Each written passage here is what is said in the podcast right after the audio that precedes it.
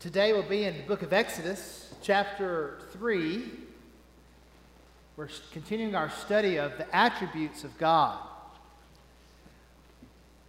We learned about the life of Moses beginning in Exodus chapter 2 when he's born, and how the moment that Moses was born, he had a death sentence on his head. He and all the Hebrew boys who were born under a certain age were ordered to be put to death by the Egyptians. The Israelites were enslaved by the Egyptians. They had gone down to Egypt for protection, for food, for water during a terrible famine, and Joseph had protected and preserved them. But when Joseph died and the king of, Israel, of Egypt died, and another king arose who did not know Joseph the Israelites began to be enslaved, oppressed by the Egyptians. God preserves Moses rather miraculously in a basket that's pushed down the river, and he is raised in the royal courts of the king of Egypt called Pharaoh. But Moses never forgot who he truly was. He was an Israelite, he was a Hebrew. And when he was 40 years of age, we're told that he saw an Egyptian beating another Israelite. Moses killed that Egyptian thinking he was helping his people. But all that resulted in was Moses having to flee for his life 40 years of age, he leaves what had been his home. He goes to a place called Midian, and there he meets the family of a man named Jethro. He ends up marrying one of Jethro's daughters, and then Moses spends the next 40 years of his life tending his father in law's sheep and goats. I don't think Moses thought his life was going to turn out like this. But we come to Exodus 3, and we find the rest of the story about the life of Moses. He's now 80 years old. And we're told that he's taken his father in law's flock to the far side of the desert. Specifically, they've come to Mount Horeb, known as the Mountain of God. And there, the angel of the Lord appears to Moses. But the angel appears in the form of a bush that was on fire, but it was not being consumed. When Moses saw this bush not burning up, he was intrigued by it and he went to check it out. When the Lord saw that Moses was drawing near, the Lord spoke to him from the bush, Moses, Moses, to which Moses said, Here I am. The Lord said, Don't come any closer. Take off your sandals, for the place you're standing on is holy ground.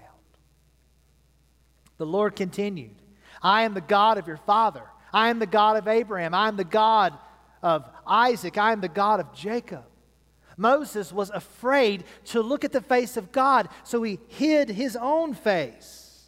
The Lord continued, I have seen the misery of my people in Egypt. I've heard them crying out in their slavery, and I'm concerned about their suffering. So I have come down. I've come down to rescue them from the hand of Egypt and to bring them up out of that land into a good and spacious land, a land flowing with milk and honey. Moses, I'm sending you to bring my people, the Israelites, out of Egypt. But Moses said to God, Who am I? Who am I that I should go to Pharaoh and bring the Israelites out of Egypt? God said, I will be with you. And this is how you'll know that I am with you is when you bring the Israelites out of Egypt, you will worship God here at this mountain. But then Moses said, Suppose I go to the Israelites and they say to me, and I say to them, The God of your fathers is sending me to you. And they ask me, What is his name? Then what shall I tell them? God said, I am who I am. Tell the Israelites, I am has sent me to you. It's a summary of Exodus chapter 3. When we read through the Bible, especially the Old Testament, we find that our multifaceted God and all of his attributes, that God has multiple names. And God could have used any of his names when Moses asked him, If they ask me to tell them your name, what shall I tell them? God could have said Jehovah Jireh. God could have said El Shaddai, El Elyon, El Roi, any name of God. Yet God said, I am who I am, Yahweh, Jehovah, the very covenant name of God. In the Bible, a person's name is incredibly important. A person's name means something. Now, our names are important today. You're called by your name, and that you feel good when somebody knows your name and calls your name. And sometimes you're called by name by a parent. You're like, oh no, I'm in trouble, right? And so our names are simply who we are. But in the Bible, especially, a person's name is so intertwined with their character and often the very destiny of their life. We had an exercise that I got to do this last year. I'm in a, a, cohort group of other pastors. It's called Next Step Leader. And our leader is actually in Ohio. He's a uh, retired church planter. They've planted seven or eight churches from their mother church. Wonderful guy named Rick Duncan. And he's got about this past cohort group. We started out with seven or eight pastors. Now it's down to about three, but I'm sticking through it. And in our first seven week together, we actually um, are, we always watch videos of two guys that are well known authors and speakers, Will Mancini and Dave Rhodes. And they're talking about the power of a person's name. In fact, Will and Dave uh, challenged us to do a name exercise to actually go back and discover the meaning of your first, middle, and last name. Will and Dave in the video say that of all the people they take through this exercise, about seven out of ten of them, their names really mean something very significant for the very scope and direction of their lives. About three out of ten, eh, kind of hard to see how the name relates. And you, you, would actually expect that, I think, in our American society. In fact, I would expect that for me because the only reason I can think of that my parents named me what they named me was because my name started with C. I'm serious. There's five of us, five boys Chasen, Cade, Kaylee, Caleb, and Canaan all start with C. My parents chose Cade because it wasn't the four other names and it started with C. They had no idea what that name meant, and neither did I. So I researched it. you know what Cade means? It's multifaceted. Cade means round and lumpy. it also means strong, gentle, inoffensive, and harmless. Like, okay, well, listen, when, when I was in first grade, there's a picture, and I'm on one side of the class, and Brad James is on the other side of the class. Just kind of imagine these kids up here. We would have towered over these kids both in height and in roundness and lumpiness. We were big. I was a big, I wore husky clothes. I was a big kid. Every time we'd have youth sports, folks would come to the coach and say, How old is that Ferris boy? How old is he?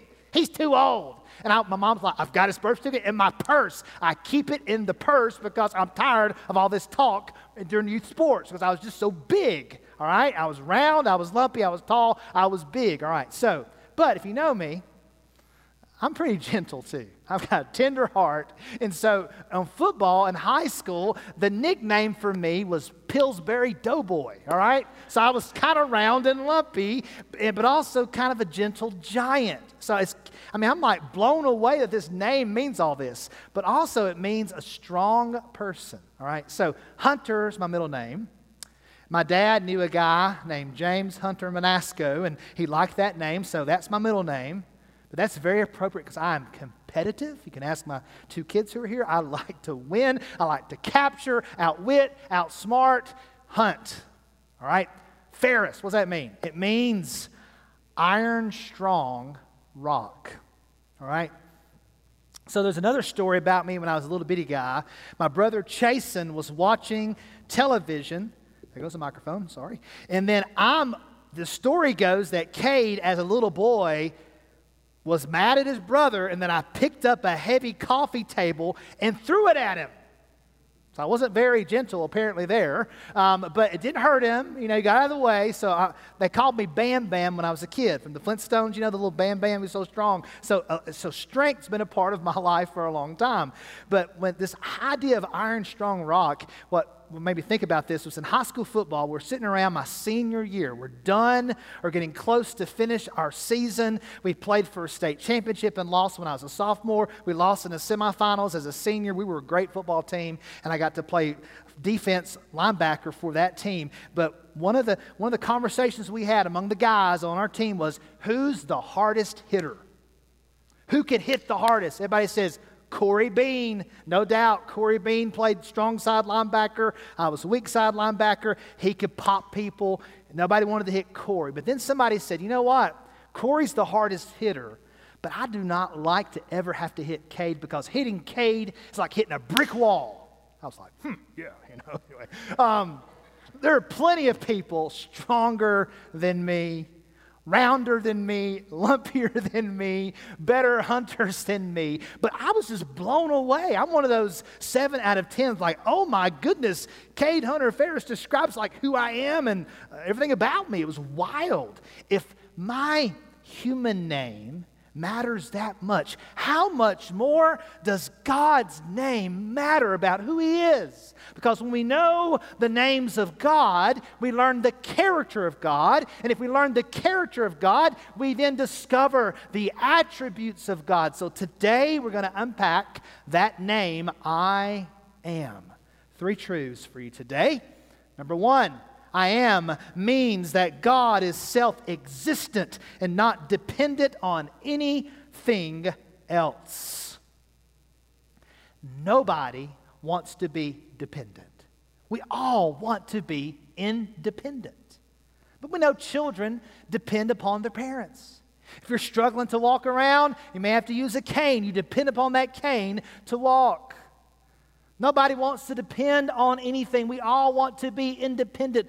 God is not dependent on anything or anyone else. But in saying that God is not dependent, God is so much more than independent because we can be independent, but we still depend upon a lot of things to survive. We got to have oxygen, we got to have food, water, we've got to have sleep. We, we're not perfectly self sufficient by ourselves. God made us to live in relationship with others.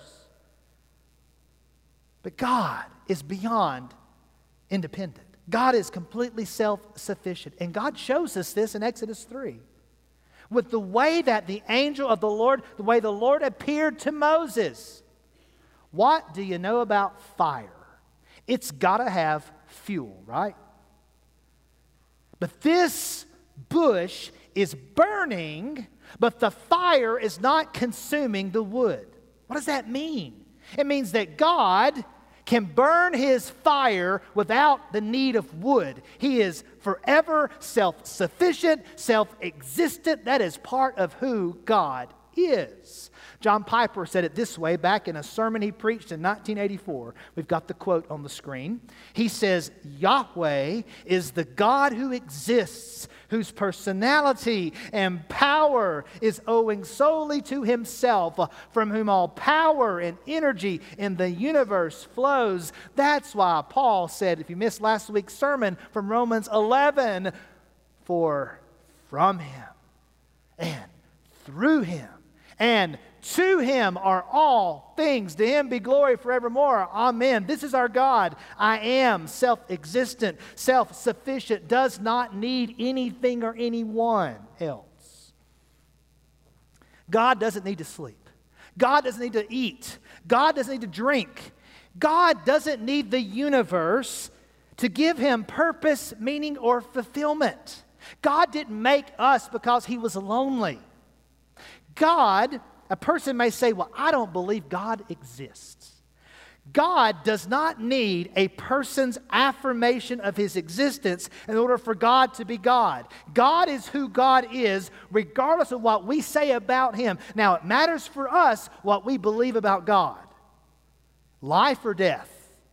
But God's pure existence does not depend on any mortal person's assessment of him. He is fully self existent, self sufficient, self contained for all eternity past. It's been Father, Son, Spirit. It's Father, Son, Spirit now, and it's Father, Son, Spirit for all eternity. This is our God. I am who I am.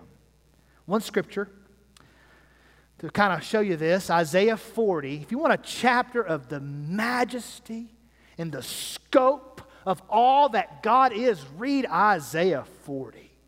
But at near the end of the chapter, he says this in verse 28 Have you not known? Have you not heard? The Lord is the everlasting God, the creator of the ends of the earth. He does not faint or grow weary. His understanding is unsearchable. You keep reading that passage. Those who wait upon the Lord, he shall renew their strength. He gives strength to those who are tired and weary. We're dependent. We're tired. We got to go to the one who has all strength for all eternity. This is our God. I am who I am. Secondly, I am means that God is eternally present with his creation. I am means that God is eternally present with his creation. Now, all you grammar people, get excited.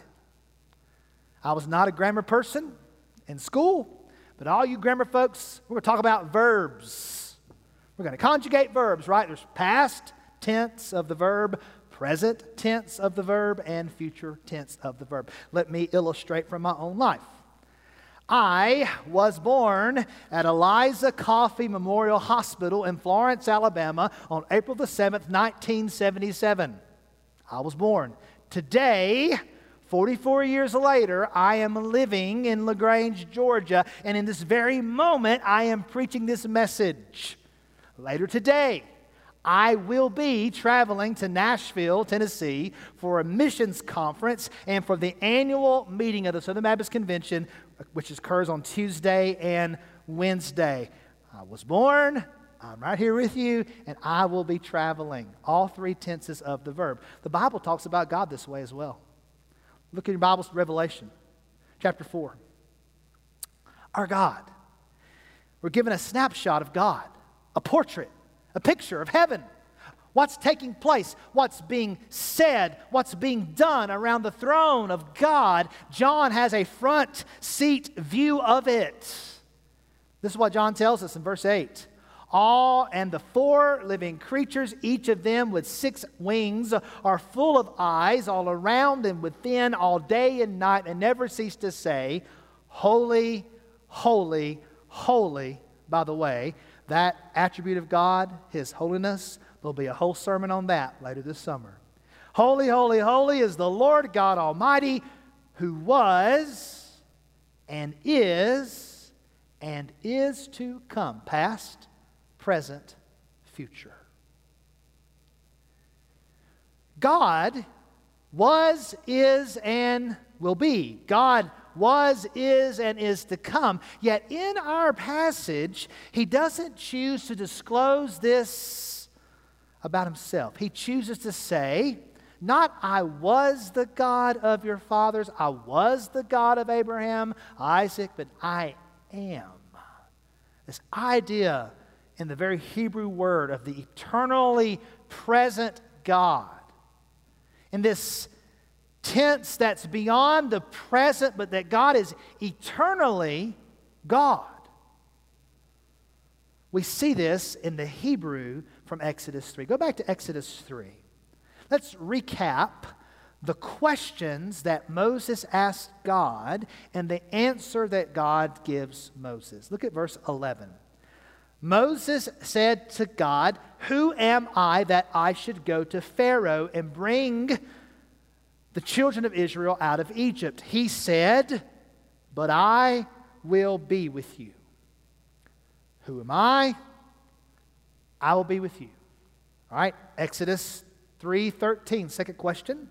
Then Moses said to God, if I come to the people of Israel and say to them, The God of your fathers has sent me to you, and they ask me, What is his name? What shall I say to them? God said to Moses, I am who I am. And he said, Say to this people of Israel, I am has sent me to you. Two questions Who am I? I will be with you. What is your name if they ask me? I am who I am. We've got a, a quote I want to show you from the ESV Study Bible footnotes. We don't see this in English, but it's clear in the Hebrew. The word translated I am can also be understood and translated as I will be. Given the context of Exodus 3:12, I will be with you. The name of Yahweh is also a clear reminder of God's promises to his people and of his help for them to fulfill their calling. Moses was having a crisis of faith. He'd lost faith in who he was, and he was having a crisis of trust in God. But God, in saying to him, I will be with you, when God says, I am, he is saying, I will be with you. I am eternally present with you, which Jesus says, Never will I leave you or forsake you, the Bible says. I'll be with you always until the end of the age, Jesus says. I am means I will be. You know, Moses is being set up by God. God often sets us up, doesn't he? Because Moses was so focused on his inability to fulfill the call. Moses clearly had gone off track. He tried to save his people and, and had to leave. And now he's a full time shepherd and he's an old man. And he is not ready to fulfill his call. Or he thinks he's not ready, but God says, You're going. Read chapter 4. He gives excuses. He finally says, God, send somebody else. God doesn't take no for an answer. God says, You're going. Your brother Aaron's already on the way. He's going to meet you. You're going. Don't forget what God said to Moses. He says this He says, I have come down and I will bring Israel out of Egypt. I will lead them into the promised land. But Moses, you go. In other words, you go and you be my hands, you be my feet. Our God, as we'll learn this summer, is unchangeable.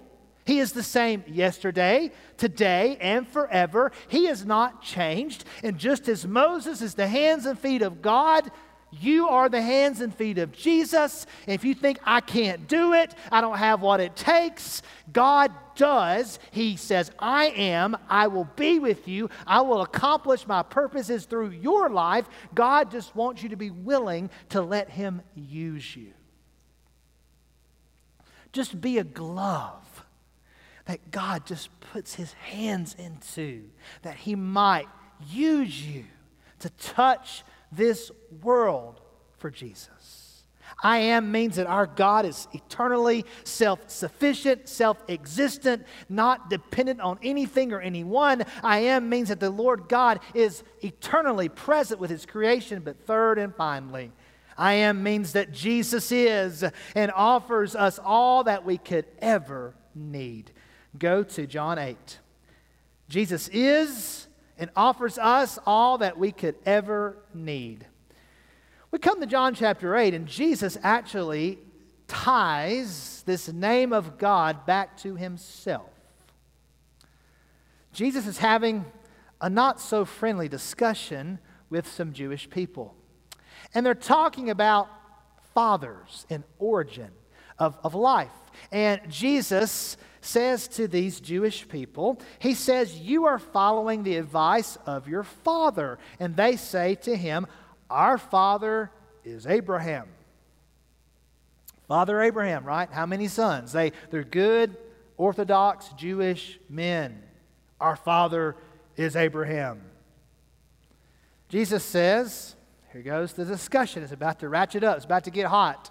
Jesus says, If you were the children of Abraham, you would do what he did. Instead, you're trying to kill me, a man who has told you the truth that I have heard from God. Abraham didn't do such things. You're doing the works of your father. And here it goes. They say, We aren't illegitimate children.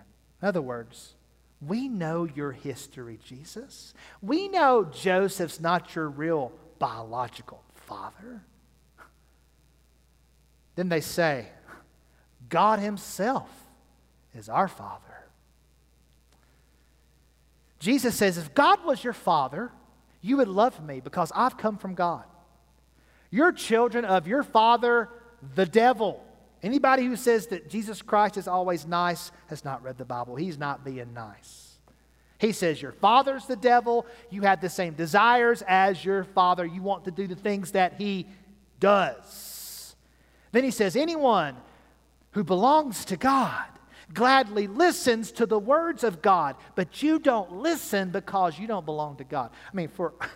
For Jesus to say to Jewish people, you don't belong to God. I mean, this is, this is getting out of hand. This is, this, is, this is getting really to the point of blows and a fight. The Jewish people then accuse Jesus of being a Samaritan. They're basically saying, Your mom, Mary, your dad was a Gentile. So, Jew, Gentile mixed together, you're a half breed Samaritan. And you're demon possessed. Jesus says, I'm not demon possessed. He says, I tell you the truth. Anyone who obeys my teaching will never die. Then they say, Ah, now we know that you've got a demon. Even Abraham and the prophets died, but you say anybody who obeys my teaching will never die. Are you greater than our father Abraham? He died, and so did the prophets. Who do you think you are, Jesus? Jesus says, if I glorify, if I glorify myself, my glory means nothing. My Father, whom you claim as your God, he is the one who glorifies me. Though you do not know him, I know him. If I said I did not know him, I'd be a liar just like all of you. But I do know him, and I obey his word. Your father Abraham, Jesus says, rejoiced at the thought of seeing my day. He saw it and was glad. The Jewish people said, You aren't even 50 years old. How can you say you have seen Abraham? Jesus answered, I tell you the truth. Before Abraham was even born, I am. And they're not about to have more conversation. The Jewish people picked up stones to kill him because he had just blasphemed the most holy covenant name of God by declaring, I am. Jesus declared, I am the self existent, the self sufficient, the eternally present God. Abraham saw my day, he saw me. He saw me leave the glories of heaven. He saw it. He was glad. I'm greater than Abraham. I'm greater than your little theological system that you have as Jews. I'm greater than all of that. I am that I am. Jesus is such a wonderful person. Jesus, God knows how difficult it is for our little puny brains to figure out all the attributes of God. So God made it really simple for us. He says, I will come in the person of Jesus.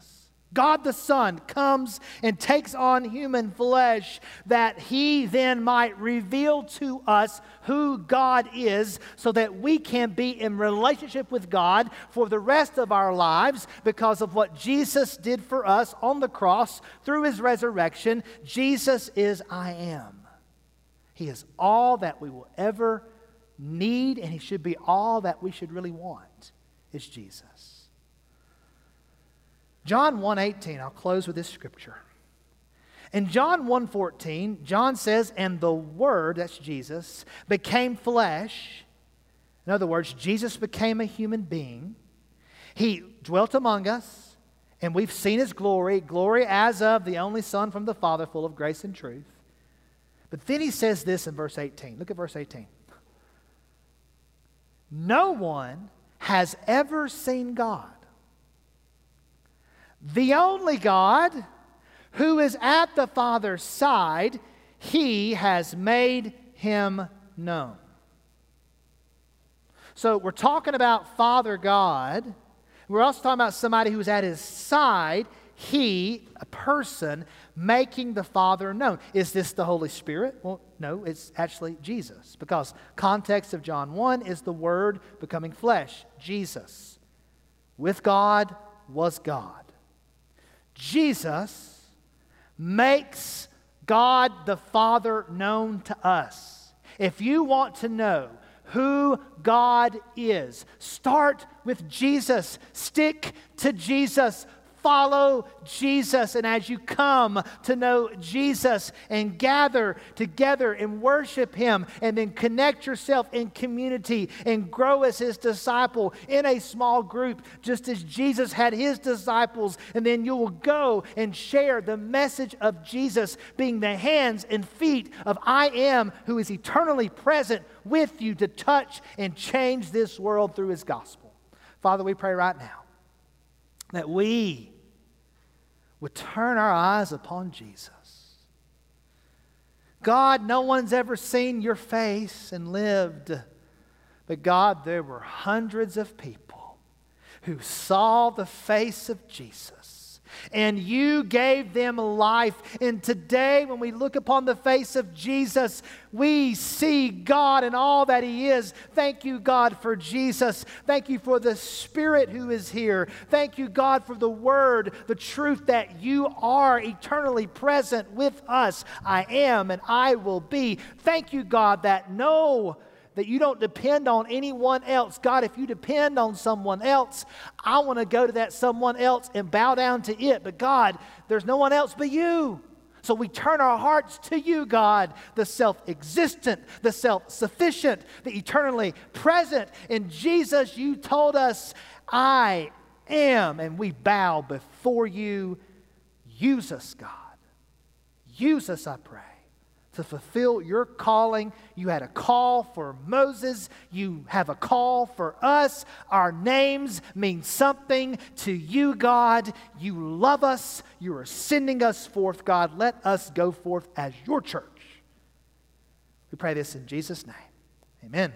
We're going to stand. We're going to sing marvelous old hymn, Turn Your Eyes upon Jesus. Oh, how many times have I been confused, struggling, needing answers, hurting, apathetic, undisciplined, and looked at the face of Jesus through His Word. And I've been brought back, centered, brought back to where I need to be. Today, let us turn our eyes on Jesus. It's always about Him. He's all that we need. He's all that we will be about as we give glory to God forever in heaven one day. Jesus Christ is the Lamb of God. Today we take in new members. We've had visitors today in all of our services so far. So glad you're here. We take in new members. If you want to join this church, you come forward. I'll talk to you about that. We'll start the process. We also take in folks who say yes to baptism, yes to salvation, or just yes to prayer. Or if your heart's just kind of pounding, that God's telling you you need to come forward. And God will take care of the rest, I promise. Let's worship Him right now. We're going to sing all three verses. Turn your eyes upon Jesus. Let's look at Jesus Christ together right now and ask Him to change us and make us be all that He wants us to be as His church.